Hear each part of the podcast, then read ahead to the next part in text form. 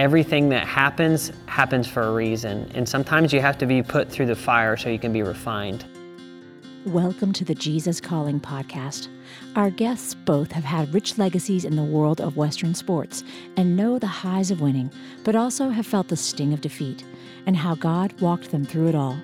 World champion rodeo athlete Tyson Durfey and his wife, country music artist Shea Fisher, and former champion bull rider Cody Custer. When cowboy Tyson Durfey met Australian country music artist Shea Fisher, he knew Shea was the woman he was supposed to marry. But Tyson didn't know how much Shea's love for him and for God would ultimately change his life. Over the years, as Tyson and Shea grew in their marriage and their spiritual walk, they've relied on God to carry them through some of their toughest moments, especially when they couldn't see their way forward. I'm Tyson Durfey. Uh, first and foremost, I'm a Christian. Other than that, I'm a world champion rodeo athlete. I'm a husband, I'm a father, and I'm a cowboy.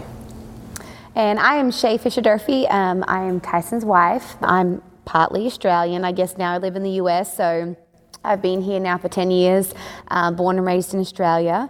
I grew up in a rodeo family, um, but then I branched into music. So I moved to Nashville in 2009, and then we I met this handsome cowboy, and it brought me to Texas. So I'm I'm Nashville, Texas, Australia, all put in one. So for me, I grew up on a ranch in Savannah, Missouri. It's the northwest corner of Missouri. It's where uh, Jesse James used to ride and rob banks and do all that stuff. Growing up, I was a was a cowboy. You know, uh, my mom and dad got divorced when I was really young. Um, was raised between both households until I was 10, and then I moved with my dad full time.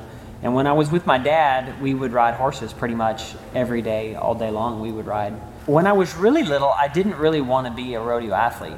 You know, I wanted to be uh, a Spider Man, and then I wanted to be a Navy SEAL. And then, you know, later in life, I thought, well, I can make money with this rodeo stuff. This is going to work out. So then I really got dedicated with the rodeo stuff from about 12 on. So my dad is a eight-time Australian champion rodeo athlete. He rode bulls and bareback rode, so he was the all-round champion in Australia. Um, from as far back as I can remember, we lived on the road. So um, at a young age, I was living on the road, basically living the same life our daughter lives with us, traveling from rodeo to rodeo. Uh, my mum is also a bow racing champion. She's won several titles in Australia as well. So I think I won my first rodeo when I was six years old junior event, of course. Um, and then ever since, I've ridden horses. So um, it's definitely something that came naturally to me. I was born in a rodeo family.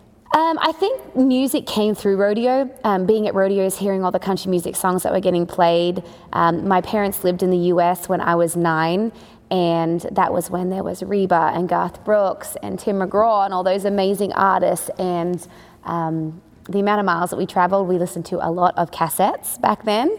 So um, that was where my love for music came in. When I left the ranch, I, my pro tour first season, I was 19 years old. Uh, I had won pretty much everything in the high school and amateur ranks, and I thought that I would be the, just the next hot shot, you know, on the road. But I didn't really know what the road meant. I didn't realize that you leave home for, you know, eight months a year and you don't come home at all. And so it took some major adjusting for me. I had a terrible first season, uh, lost my entire life savings, which was a pretty pretty big upset to me at that point. Um, felt like I was a failure to my dad and my family and everybody that believed in me, and I actually quit. I came home and I quit, and I started a welding business, and I did that for a few years, and and then I went back to rodeoing. I'd saved and saved and saved, and I spent my entire life savings again. Except this time, when I spent my life savings, I had found credit cards too. And so I had maxed my credit cards out at about 20 grand. And so not only was I at like zero the first time, this time I was actually below zero because I had to pay those credit cards back. And uh, long story short, you know, I stayed hooked and I started winning and started going and kind of figuring it out. Like there's a big learning curve. And I lost everything I had twice. I was living in the back seat of my truck, uh, just rodeoing around. I'd bum showers from different people when I would get somewhere at a rodeo if they had a, a trailer or something, and it was it was not something that I really ever want to go back to. I can tell you, it was tough. I slowly began to win, uh, started traveling, uh, really going more than just like uh, Canada and the U.S. I was the first person to win a Canadian national championship, first American to win a national championship in Canada, and then I started making the finals. Um, and a few years later, I met this beautiful lady right here. When we met, I, I knew who he was. Our recollection of the meeting is a little different, um, his to mine, but it doesn't matter. In the end, we ended up together. But I mean, you can tell it if you want. I seen her at Houston Rodeo uh, 2010, and I was just like, wow, who is that girl over there? Short like, version today. Okay, I'll give the short version. I was like, wow, who is that girl? And immediately it was like God shot down a ray of light on her and the wind blew her hair back and this is just all this, you know, internal vision that I had. I thought, man, I've got to talk to her. I walk over there and I'm like, hi, how are you? And she says, like, fine, thanks, in her Australian accent, which made it even better.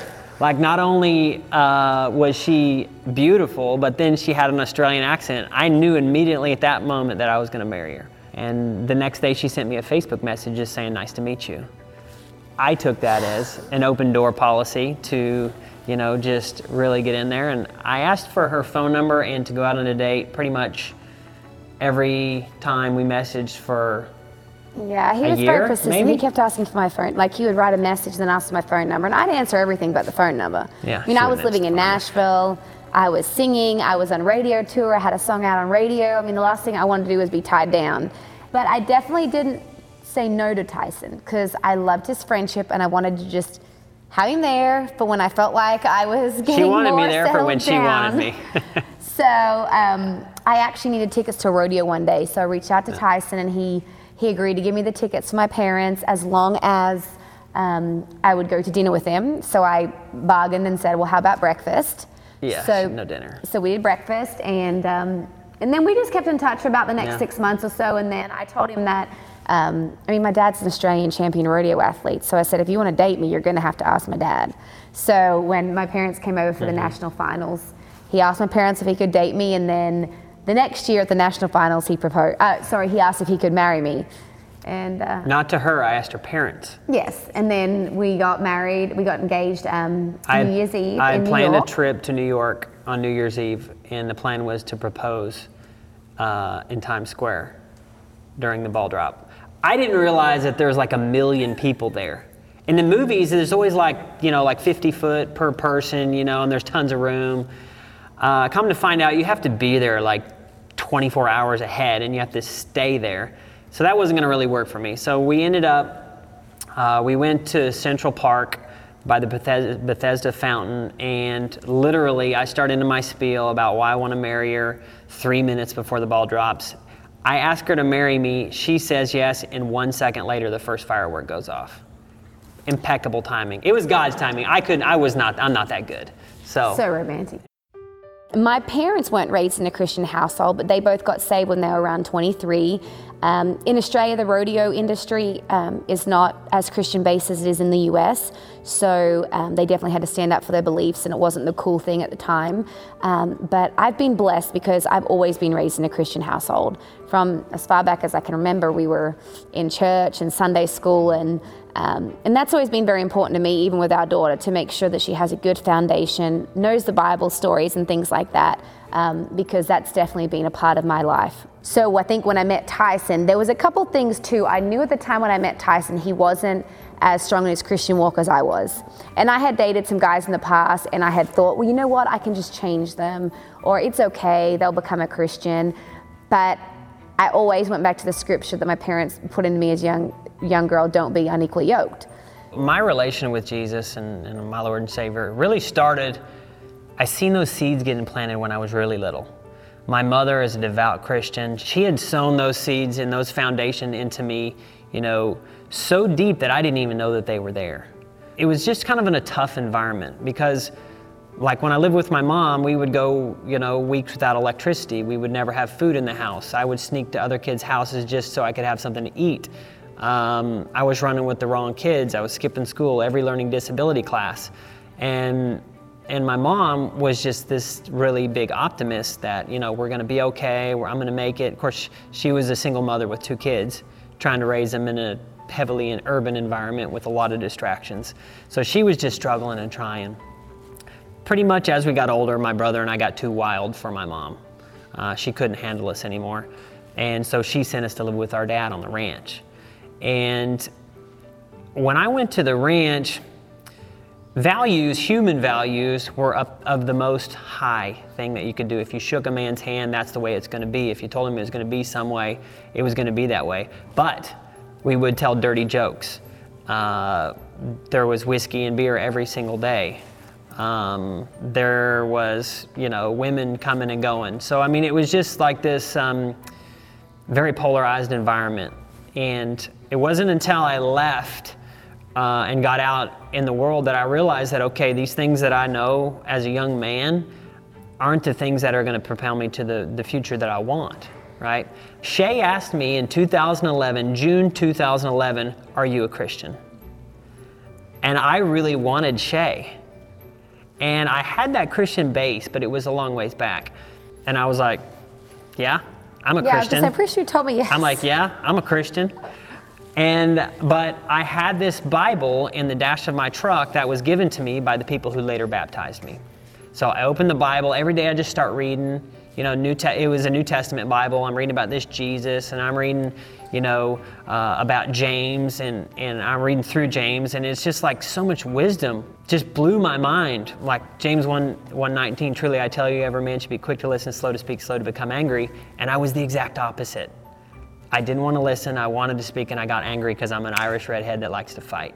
And then it's just like it got a hold of me. Like it grabbed me during the same time I was getting to know Shea. And when I go in, I go all in. I don't do anything at 50%. I go 100% with whatever I decide to go after.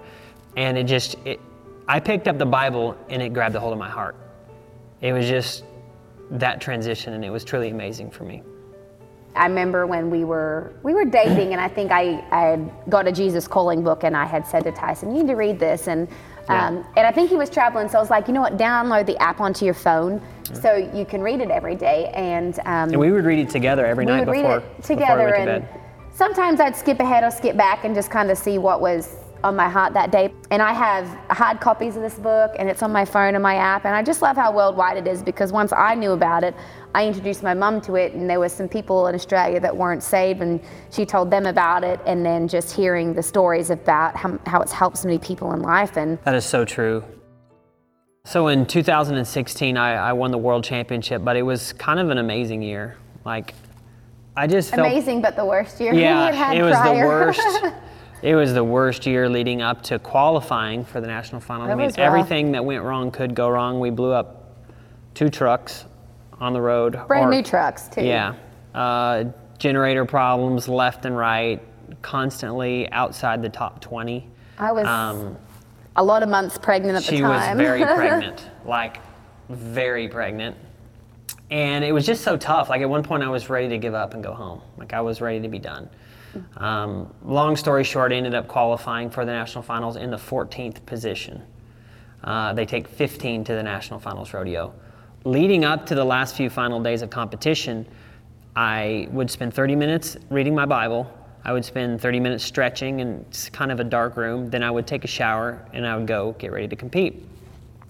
On the seventh go round of the national finals, uh, I am in the shower, just get done out of the shower, and I'm putting the towel over my face, and the the Lord just like spoke to me immediately, and He said that I am with you. And I'm I'm getting goosebumps right now just talking about it, and I'm like, I just wanted to like fall down on my knees and cry because I was so, you know, shook by it. Um, excuse me. But when you hear the word of the Lord that vivid and that audible, it shakes you to your core. It really does. And from that moment, coming out of the shower, I knew I was going to be the world champion. Even though the math didn't look like it, the numbers didn't look like it, there was just literally almost no way that I could be the world champion because I was so far down in the pack. But where you don't see the way, God sees the way. It's the truth. Went on to win the world championship coming from nearly the very last person in the pack. If you were to point a linear trajectory to where I started to where I ended with my ability, there would be a straight line to that point, right?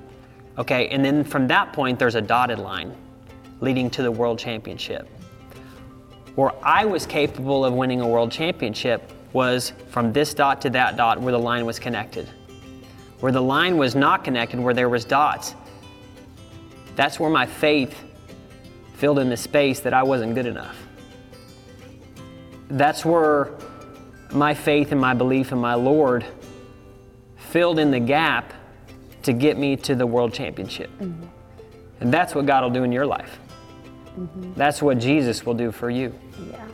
It's important we, to remember that. If you can't do it, God will fill in the gap.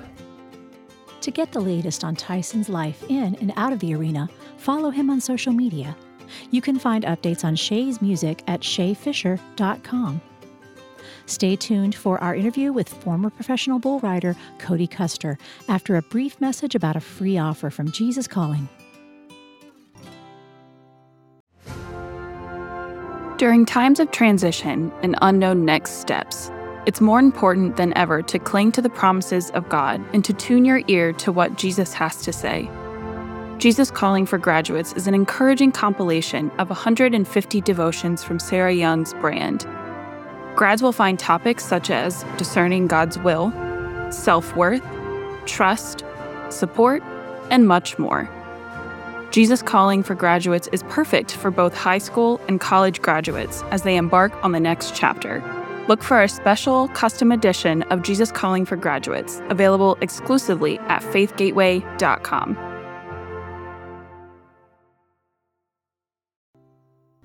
Want a daily reminder that we can have hope, peace, and joy each day in Jesus? Now it's as easy as opening an email. The Jesus Calling Daily Email brings you a thought from the Jesus Calling family of devotionals every day. Brighten up your inbox with this little reminder and take a minute to connect with God during your day. To sign up to get your free daily thought from Jesus Calling, please visit jesuscalling.com slash daily dash email.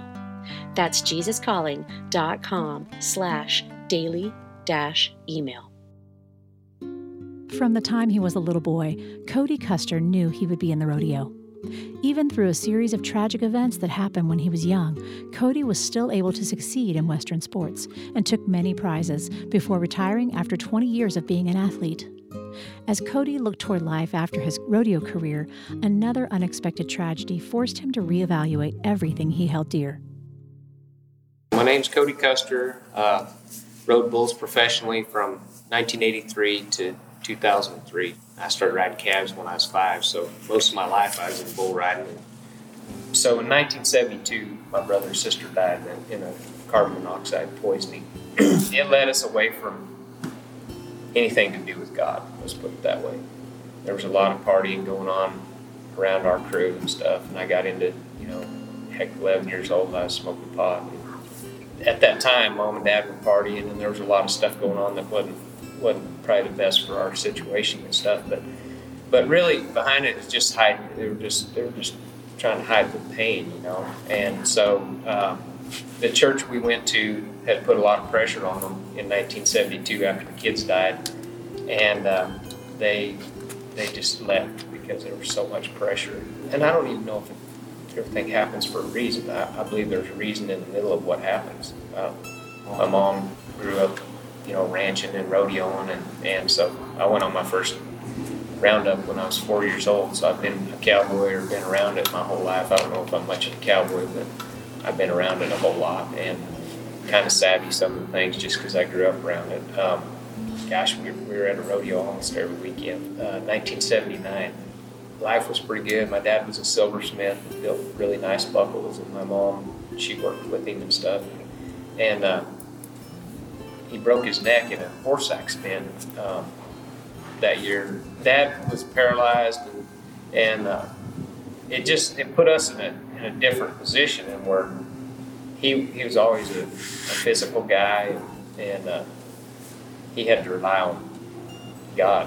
I don't believe that God never had, you know, ever takes his hand off any of us, no matter what we're doing, no matter what we're, you know, what's going on in our lives. So.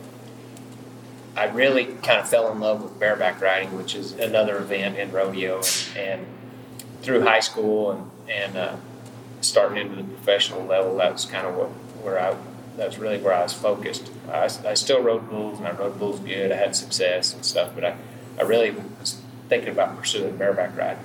When I got to the level of professional, the the quality of the stock got a little bit stronger, and so I found out that I didn't ride bucking horses as good as I rode bulls. So, um, so bull riding kind of take took over at that point. I was able to I was able to make a living riding bulls starting you know 1985, 86. I ended up probably just outside the top 20 or maybe just inside the top 20. I didn't make it to the national finals, which is the top 15. I got to go out to the national finals and watch from the stands, and, and I saw guys in the arena that I felt like I rode better than.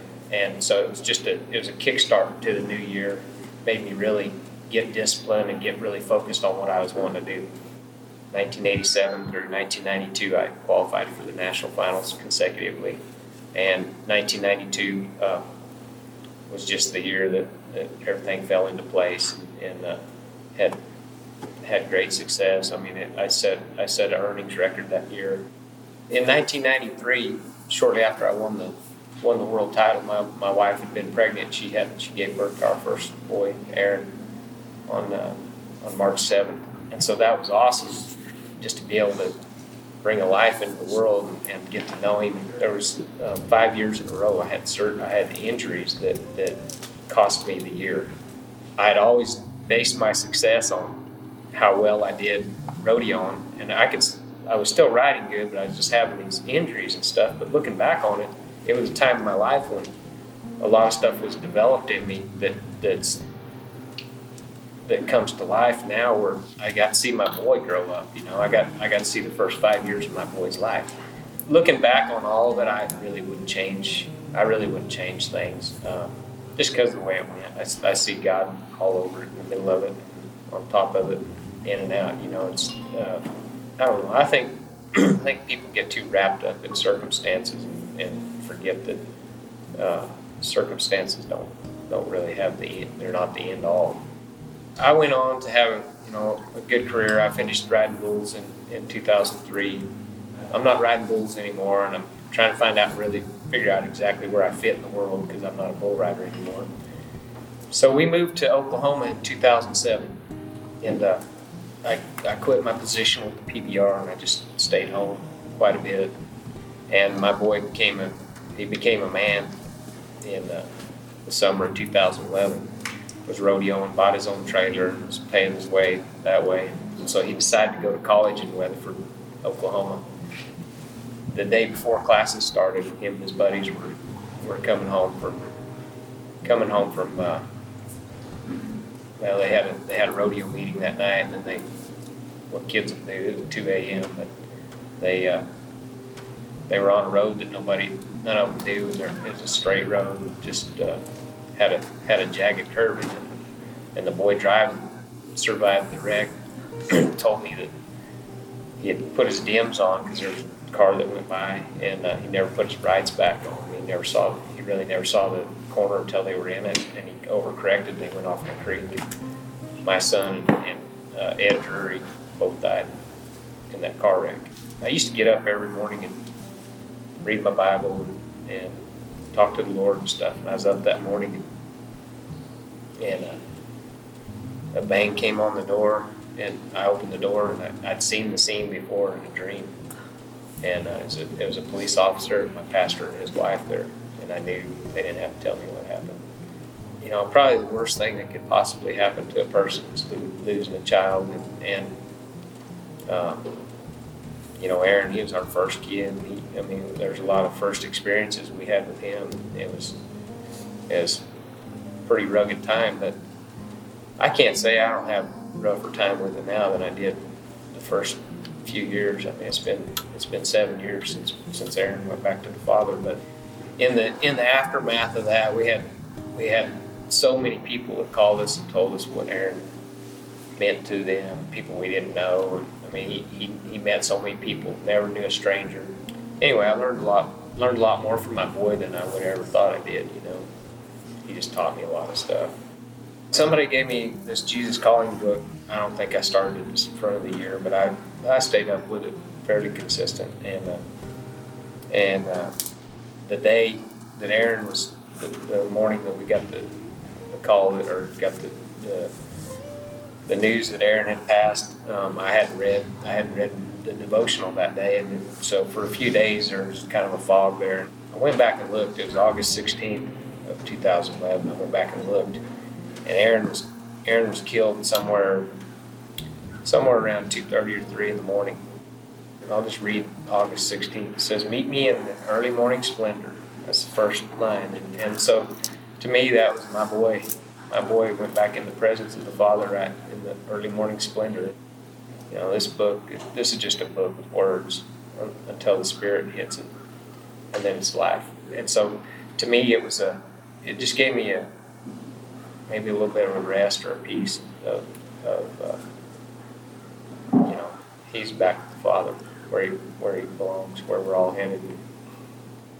Everybody grieves their own way. Grieve how you grieve. You know, there's no there's no cookie cutter way to grieve, and uh, um, you know, I, am no counselor, but I have been through some stuff. Just go ahead and do it the way you're going to do it.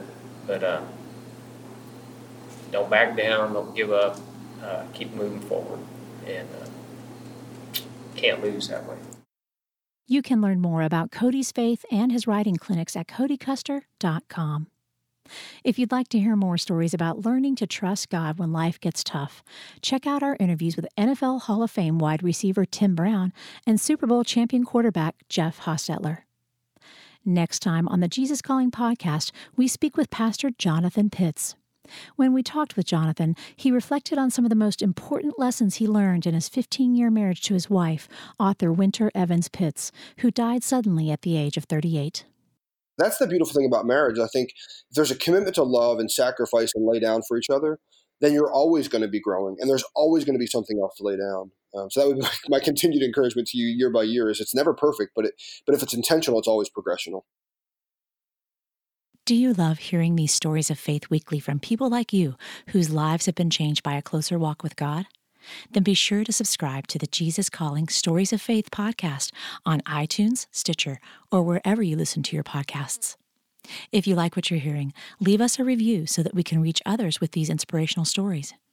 And you can also see these interviews on video as part of our original web series, with a new interview premiering every other Sunday on Facebook Live.